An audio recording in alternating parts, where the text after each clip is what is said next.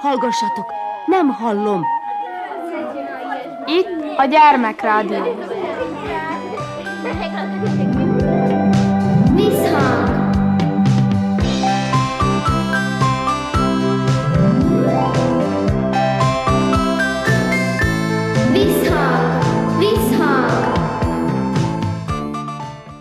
Sziasztok! Körnács Erika vagyok, szeretettel üdvözöllek benneteket. A sakkot népszerűsítették a múzsiai iskolában, sok-sok kellékkel, sok játékkal, és ez nagyon jó arra is, hogy gondolkodásra serkentse a gyerekeket, akik pedig nagyon élvezik a sakkpalota minden mozzanatát. Kónya Kovács Otilliát és a múzsiai gyerekeket halljátok.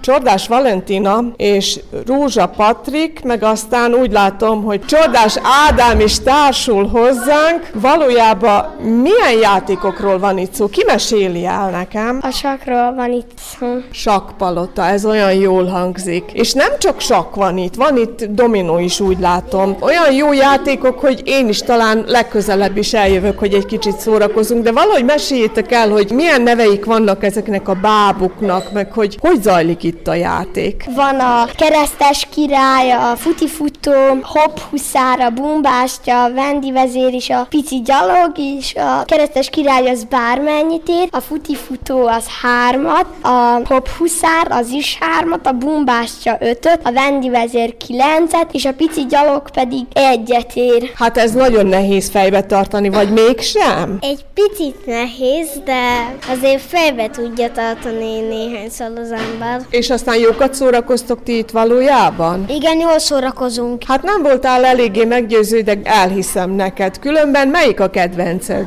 ezek közül? A kedvencem? Még nincs kedvencem. De mindegyiket próbálod ugye végigjátszani így a társakkal, igaz? Igen. Nekem a kedvencem az a babzsákok ottan. Hogy kell azzal játszani? Hát ki kéne válogatni, és akkor ottan a asztalon bírunk belőle sakkot formálni, mint hogyha az lenne a saknak az a táblája. És akkor ezzel a babzsákkal, ezzel szoktatok. Mondjuk leginkább, te ezt szereted. Ez a legjobb, mert bírunk belőle tornyot csinálni, vagy sakkozni. Tornyot mondod? Hogy néz az ki? Úgyhogy egymásra pakoljuk a babzsákokat, és akkor lakjuk a tornyokra. Neked? Nekem a saktábla, amikor sakozunk, az a kedvencem. Én az enyémet hozom, mert a tanítónéni szokott szólni, hogy hozzunk. Most én hoztam, mert van itt az iskolában is egy, meg én szeretek ezekkel a pénzekkel játszani, meg babzsákokkal, kockával, én mindennel szeretek itt játszani. És ez a különféle tallérok, meg egyebek, ezekkel is ugyanúgy kell játszani, mint hogyha sakkot játszik az ember, ugye? Igen, meg a dominó az itt is olyan, mint a rendes, csak itt is a párokat, hogy ne a számot, meg a fenti levő képet, hogy azt összerakt és akkor kapsz egy vendi vezér, vendi vezért, és akkor így összerakjuk. Tehát számok szerint és jelek szerint, ugye? Igen. Úgy hallottam ti, hogy ezt az órát nagyon várjátok, hogy amikor erre kerül sor, akkor mindenki olyan vidám, és annyira szeretitek, hogy az csuda valami. Hát én azért szeretek, mert szeretek sakkozni, nagyon jól játszok, akikkel játszottam eddig. Pár gyerekkel játszottam az osztályban, azokat mindet eddig sakmatba legyőztem, sakmatot adtam, és ilyenkor nem kell számolni, olvasni, csak játszunk. Így a sakban nem kell számolni, szerinted se? Nem kell számolni a sakban. De ti aztán nem is tudjátok, hogy számoltok, vagy hogy van ez? Mennyit ér a pici gyalog például? Hát az egyet ér, de jó, egy kicsit számolni kell, de nem úgy, hogy összeadni, kivonni, szorozni, osztani, hanem csak úgy számolsz, hogy most ha ide lépek, akkor leveszem, vagy így. Mondjuk az nem nehéz, amikor azt mondjuk, hogy hát ostak, Vendi vezér az, ugye ott van az E7-esen. Az nem olyan nehéz. Én sakkozok, én nem szoktam mondani, hanem én úgy magamba játszom. Otthon is szoktatok ti játszani, sakkozni? Nekem otthon nincsen sakkom, de adtam a kompjúterre a szödött sakkot, és akkor ottan engem tanít, hogy hogy kell játszani. Én nagytatát otthon szoktam verni, de ő is szokott engemet leverni sakba, mert mindketten jól játszunk, de legtöbbször én győzök. De nem csalással. Nem, nem csalok, csak szabályosan játszok. De most vannak itt az osztályban, akik nem tudnak még sakkozni, és akkor nem tudják leverni, venni, és akkor mondom nekik, hogy így kell játszani, meg úgyhogy tanítom is őket, akik nem tudnak még játszani. Hát ez egy nagyon jó móka szerintem, ez a sakpalota és ez a játék. Igen, jó móka, jókat nevetünk, és sokat játszunk. A muzsiai gyerekekkel Kónya Kovács Otília beszélgetett.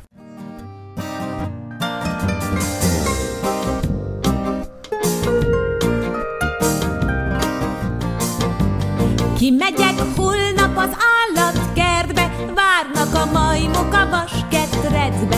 Fogadok, ha elmész, nem fog fájni, tessék, tessék kipróbálni. Színültig telve a barlang színház, a jegypénztárban három csimpáz. Misi a mókus, a mókus kerékben, kenguru görlők minden héten. Pingvin húzza a csíkot lassan, elefánt lépked megfontoltan. Papagáj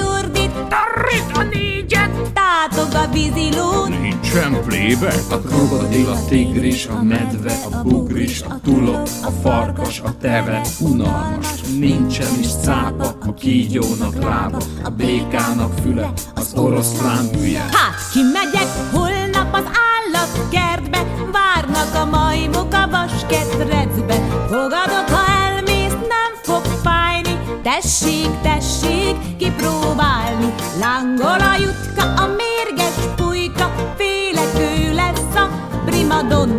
Peckes gólya, pont békát fal, ő tart rendet a pálcájával. Grizzly a nedve, a kurját tépi, nagy bőgőjét, nagyon félti, mert azt hallotta félfüllel erre, hogy beugrik a csimpánz a nagy bőgőbe. Izgul a tünde, a zsuska, a fruska, a böske, a jutka, a panka,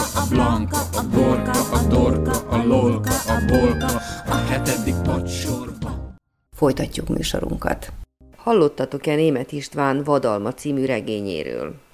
A Vadalma a falun nyaraló városi kisfiú élménybeszámolója. A 80 éves szerző felteszi a kérdést, mivé válhatott csak nem fél évszázad leforgása alatt a Vadalma lapjain megjelenített világ.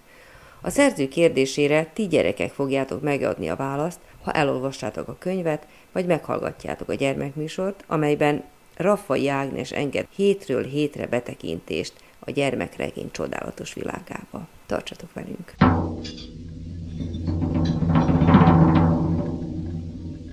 Ötödik sz, besz. Pók, te ló! Tudom, te erre most azt mondod, milyen bájos vagyok. Pedig csak bánatos. Zárójelben jegyzem meg óriási haladás részedről, hogy már nem öt betűből álló rejtelmes táviratban számolsz be hogy létedről, hanem három teljes mondatban, amiből azt állapítom meg, hogy serkentő hatással volt rád a tengerparti üdülés. Lám a lustaságot is le lehet gyűrni, ha akarja az ember. Szia! Ezek után rátérek a saját ügyemre. Az a csütörtök este. Több mint két hete már, de még ma is kótyagos vagyok, ha rágondolok. Most pedig azért ültem le Ilka néni tiszta szobájába a papír elé, hogy az egészet fölidézzem utórezgéseivel együtt. Tehát kezdem. Még napszálta előtt hazahajtottunk. Ilka néni épp a tyúk tojásokat gyűjtötte össze, majd kiejtette a kötényéből, amikor meglátott bennünket ebben a szokatlan időben. Háti! Hóka nem akart maradni. Ráztam le az öreg lányt, a tehenet pedig bekötöttem az istálóba, és már rohantam is át jokáékhoz. Épp dühöngött náluk a békés koexisztencia, jokát csihölte az apja, tisztességtudóan félrehúzottam, és megvártam, míg átvonul a vihar. Ez is jól kezdődik, gondoltam magamban. Lélekemelő látvány, amikor egy szerelmes majmot püföl a fatia, de nem azért, mert szerelmes, hanem azért, mert idő előtt hazahajtott a mezőről. Ti sántikáltok valamiben, fenyegetett meg engem is az öreg. De csak halljak meg valamit, kifestem a bőrötöket. Szegény jokáit már is alaposan kifestette. Ezen felül egyre több terhet rakott a nyakába, az itatás után még az udvart is felsepertette vele. Az idő viszont iszonyatosan gyorsan múlt. Egy alkalmas pillanatban besurrant a szobába, és kihozta a levelet. Szaladj vele, add át, várd meg az üzenetet, és rohanj vissza! No és a messzelátó? Milyen messzelátó? Már elfelejtetted, mi volt az alkú? Megkapod, ha visszajössz. Hogy másszak most felérte a padlásra, amikor azt se tudom, hol áll a fejem? Bizisten? Kérdeztem, ami az itteni nyelven körülbelül becs szót jelent. Bizisten, no csak lódulj már! Mikor hajtottunk hazafelé, a lányok kint játszottak az utcán. Szöpe is köztük volt, de most eltűntek valahová. Szöpéjék háza előtt kétszer is elsétáltam azzal, hát ha meglátom őt az udvarban, Joka levele ott csörgött a zsebemben. Legszívesebben behajítottam volna a sárga gödörbe. Gombár Péterék kerítés falánál leültem és vártam. Akkor pillantottam meg szöpét, a tejet hozta egy kék kandliban. Szervusz! köszönt előre, mikor a közelbe ért. Szevasz, mondtam én is, és tisztelettudóan föltápászkodtam a fal tövéből. Mit keresel itt? Téged várlak. Engem? Pirult el, viszont rém barátságos volt. Sokáig álltunk egymással szemben, igen hülye helyzet, mert semmi sem jutott eszembe. Most hogy is kezdjem? Estére kijöttök? Kérdezte Szöpe, és olyan bátran fürkészte az arcomat, hogy zavarba hozott vele. Valószínűleg, makogtam. Jó, akkor én most megyek, mert anyuék várják a tejet. Sietsz? Nagymama korán fekszik, és még nem vacsorázott. Elkísérhetlek hazáig? Arra jössz te is, nem? De miért vártál? Joka küldött. Szöpe hirtelen megváltozott. Most téged szúrt ki? kérdezte csípősen. Mire? Üzenetet hoztál tőle, ugye? Egy levelet. Szűz Máriám, kacagott. Hol van? Átnyújtottam neki. Megállt, a teljes kandlit letette a lába elé. A Joka írta? kérdezte az ujjai közt forgatva. Ő. Nekem? Igen. Mondd meg neki, hogy nagyon szépen köszönöm, de máskor ne fáradjon. De azért a rózsaszín borítékot elrejtette a blúzába. Ez kissé szíven ütött. Most az lett volna kedvemre való, ha visszautasítja a Joka levelét. Nem válaszolsz neki? Már válaszoltam, vagy amit mondtam, nem volt elég? Hirtelen ismét letette a kandlit, előkotorta a levelet, és dühösen apró darabokra tépte. Na, mondta, nem vagyok kíváncsi a pofájára. Mit erőszakoskodik örökké? Mikor odaértünk a házuk elé, megkérdezte, bejössz? Most nincs időm, mondtam kedvem ellenére. Akkor gyere el máskor, jó? Jó. Annak a legénynek pedig add át az üzenetemet. Súlyos megbízatás, forgott velem az egész utca, de ez nem is kifejezés. Enyhe kanyart írtam le, letértem a sárga gödörhöz, olyan kacsaúztatóféle nagy pocsolya ez, és bevetettem magam a kis akácosba. Mert most egyedül létre volt szükségem. Ha van egy csöpp kis pszichológiai érzéked, amiben erősen kételkedem, magad is láthatod, hogy akaratom ellenére írtó rohadt helyzetbe keveredtem. Most vissza kell támolyognom Jokához, aki már úgy várja szöpe üzenetét szegény, hogy közben szinte lerohad. De mit mondok majd neki? A messzelátot persze teljes eréllyel követelni fogom, hiszen feladatomat maradéktalanul teljesítettem, mert ha vonakodnék, gyanút ébresztenék benne. Jokát tulajdonképpen szánom és sajnálom, mégse állhatok elébe a szintiszta igazsággal, mert akkor töredelmesen azt is be kellene vallanom, hogy míg az ő ügyében fáradoztam, nyakig beleestem szöpébe. Épp ez az, amit nem árulhatok el neki, és ezek után az ember legyen tisztességes. Tehát semmi okosat nem tudtam kieszelni az akácosban. A szúnyogok viszont alaposan összecsipkedtek. Közben észre se vettem, és teljesen besötétedett. Ez még jól is jött, ez a sötét függöny, legalább nem kellett jók a szemébe néznem. Kint hasalt az árokparton. De soká jössz. Várnom kellett, a lány teért volt. Átadtad? Át, akkor nesze a messzelátó. Ülj le. Várnak már otthon, most csak nem rohansz. Mit mondott? Megköszönte. Hogy köszönte meg? Milyen volt az arca? Megköszönte az arcát, nem láttam, mert már sötét volt. És rögtön el is olvasta? Beszélsz hülyeségeket. Mondom, hogy sötét volt már, és nem volt nála lámpa. Joka írtó be volt gárjádva, izget, mozgott, ami érthető is. Akkor mit csinált vele? Mivel? Hát a levéllel. Ah, a blúzába. Azt láttad? Láttam. De nehezen beszélsz, robbant föl. Úgy kell belőled mindent harapófogóval kihúzni. Ugyan mit mondhatnék még? Beszélgettetek, tán nem? Beszélgettünk? Miről? Azt mondta, hogy siet, mert a nagyanyja még nem vacsorázott. Sajnos mindig siet, mondta Leverten. Nekem is mennem kell, ülj még, rántott vissza. Nem fintorgott? Mondtam már, hogy sötét volt. De a hangján nem érezted? A fintorgást? Azt, hogy rühelli az egészet. Le kellett volna tennem a messzelátót az ölébe, és azt mondani neki, Joka, ne erőltesd. De csupa láz volt, majd meghűlt szöpéért. Most tapasztaltam csak igazán. Hallgatsz? Türelmetlenkedett. Megyek, valószínűleg válaszolni fog a levélre. Mondta? Nem mondta, de úgy éreztem. Van egy karperecem. Milyen? Fényes. Még nem mutattam, holnap átadod neki, jó? Simán rávágtam, át. Végre elhallgatott hanyat, feküdt, feje alá dugta a karjait, és amit először tapasztaltam nála, fütyűrészni kezdett. Csak hogy minden rendben van, legalábbis joká volt, mert velem még mindig forgott a világ. Tudod, mit csinálok? Könyökölt fel hirtelen. Én is megnöveztem a hajam.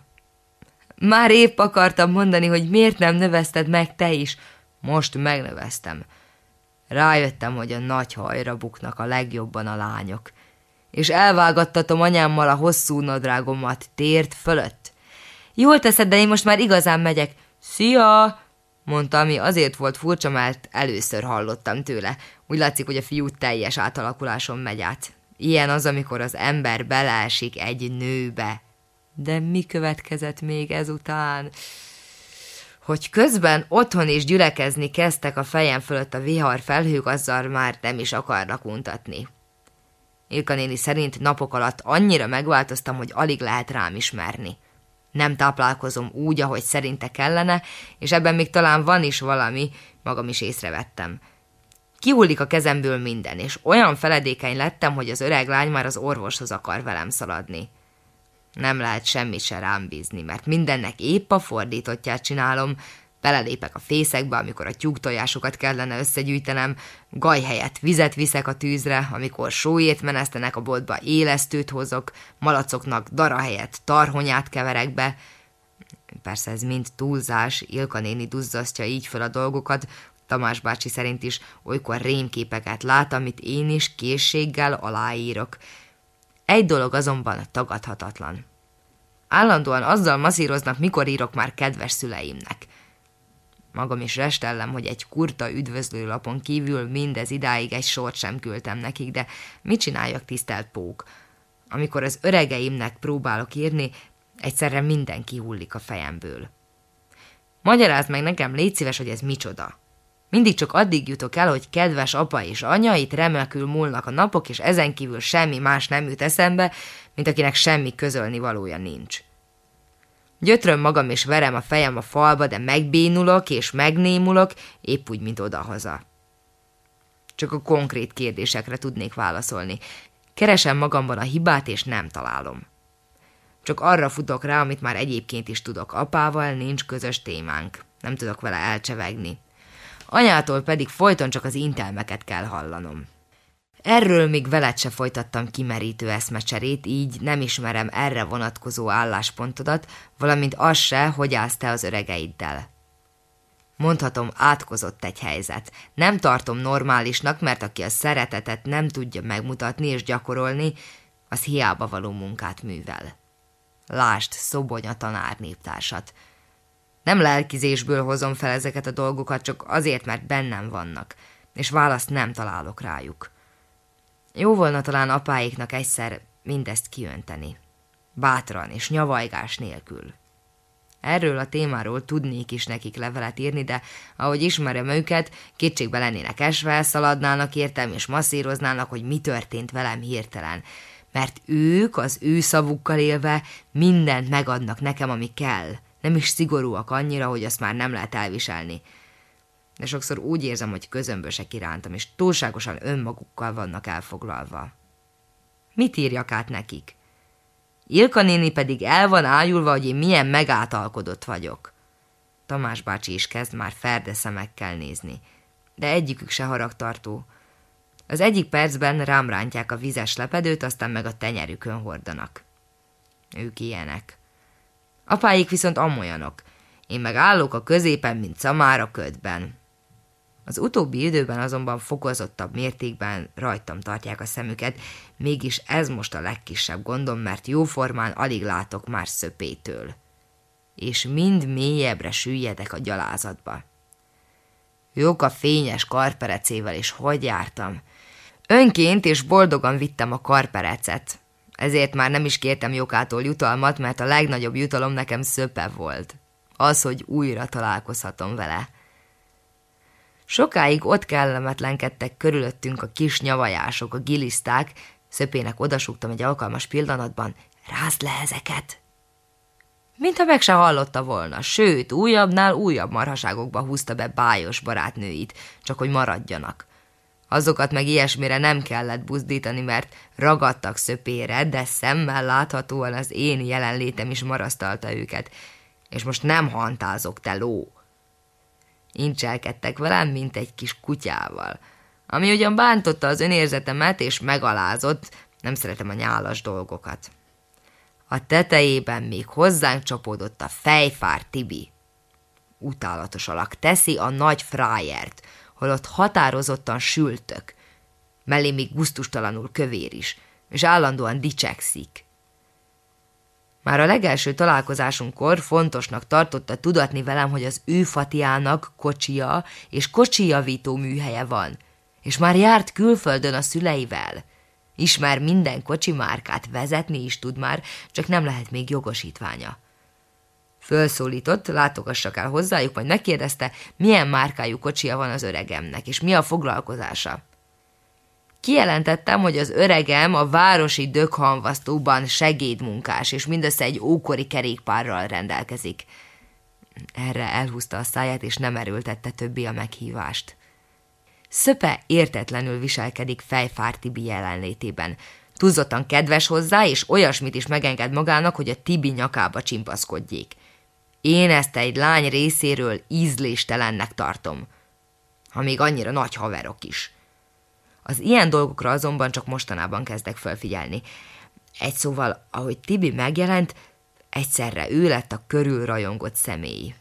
Igaz csak a szöper részéről, mert a giliszták továbbra is hozzám ragaszkodtak, amiért én hálás és nagyon boldog voltam, de azért a kis dög, vagyis a szöpe ő nagysága elárulta magát. Észrevettem, hogy mikor Tibit húzza, állandóan engem tart szemmel. Dühített a dolog, de rá se rántottam, legalábbis nem mutattam. Lelépek, határoztam el, és Jokának majd beadom, hogy nem találtam a szerelmét. Szöpe épp akkor jelentette ki, elég volt, szevasztok, megyek, és elmenőben hanyagul odavetette nekem, Ati, jössz? Telebúval és bánattal hozzácsatlakoztam. Tibit miért nem hívtad? Bátorkodtam neki, amikor már jócskán magunk mögött hagytuk a társaságot.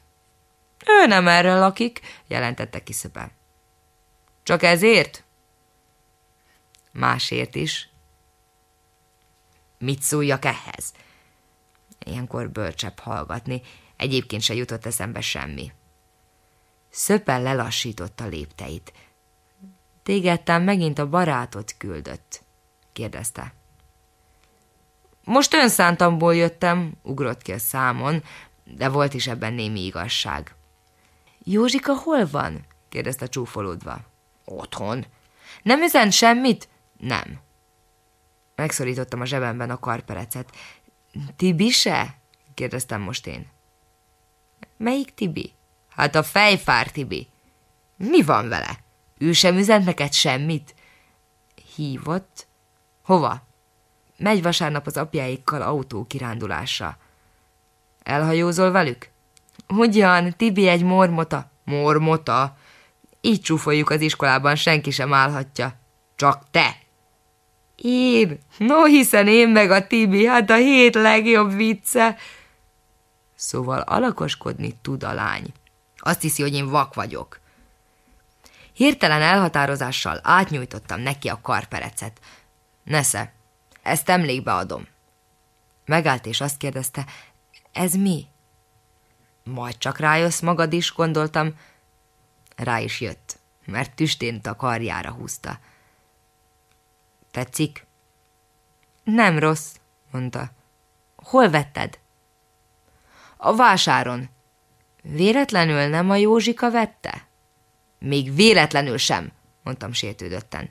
Joka nem is volt a vásáron. Akkor köszi szépen, elteszem, mondta és a kezét nyújtotta. Szevasz! Szevasz, mondtam hálásan. Meleg kis praclia volt. De én annál nagyobb rohat vagyok, azt hiszem nem kell külön mondanom, mert Jokát én már eddig is csőbe húztam azzal, hogy nem mondtam meg neki a szintiszta igazságot. Másodszor. Mégis elfogadtam tőle a messzelátót. Harmadszor. A karperecet úgy ajándékoztam szöpének, mintha az enyém lett volna, és negyedszer, mi lesz az egészből? A lejtőn nehéz megállni, hangoztatják a bölcsek, de néha mintha igazuk lenne. Az is világos viszont, hogy engem ebbe a vacak helyzetben Joka rántott bele. És ő nem olyan fej, aki szembe tud nézni a nyers valósággal. Azt várja tőlem, amit szeretne, hogy szöpe mennyire bele van esve.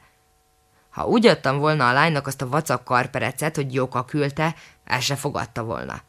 Vissza kellett volna tehát szállítanom Jokának, és megmagyarázni neki, hogy már a levelet se fogadta el a lány. Ez végtelenül kellemetlen. Lesz, ami lesz, úgy se penészedek itt meg, makulátlan pedig úgy látszik nem maradhat az ember. Beadtam Jokának, hogy szöpe a karperecet elrakta emlékbe. Tulajdonképpen ez is az igazság. És ebből láthatod, ha van hozzá szemed, hogy az igazság milyen romlandó áru, ha nem vigyáznak rá. Ezért te légy mindig egyenes és makulátlan. Én pedig hajózok a nagyszerűhöz, a plébános úrhoz, mert van épp elég vezekelni. A vezeklés a bűnök lerovása, ha nem tudnád. Ezt Ilka nénitől tudom, aki rém jártas a vezeklésben. Úgy gondoltam, nem árt egy kis kikapcsolódás. Az öreg lány egyébként minden áldott nap feltette a kérdést, nem látogatod meg a plébános urat, megígérted neki? Hadd legyen már egyszer ő is boldog, az Ilka néni. De mielőtt elindultam volna, saját kezüleg megsikált a csap alatt és tiszta ingbe bújtatott. Meg ne halljam, hogy a plébános úrral is úgy viselkedj, mint az utcán, nem akarok többé miattad pironkodni. Ennek ellenére egy óriási csókot cuppantott a képemre, és szeléden útra bocsátott.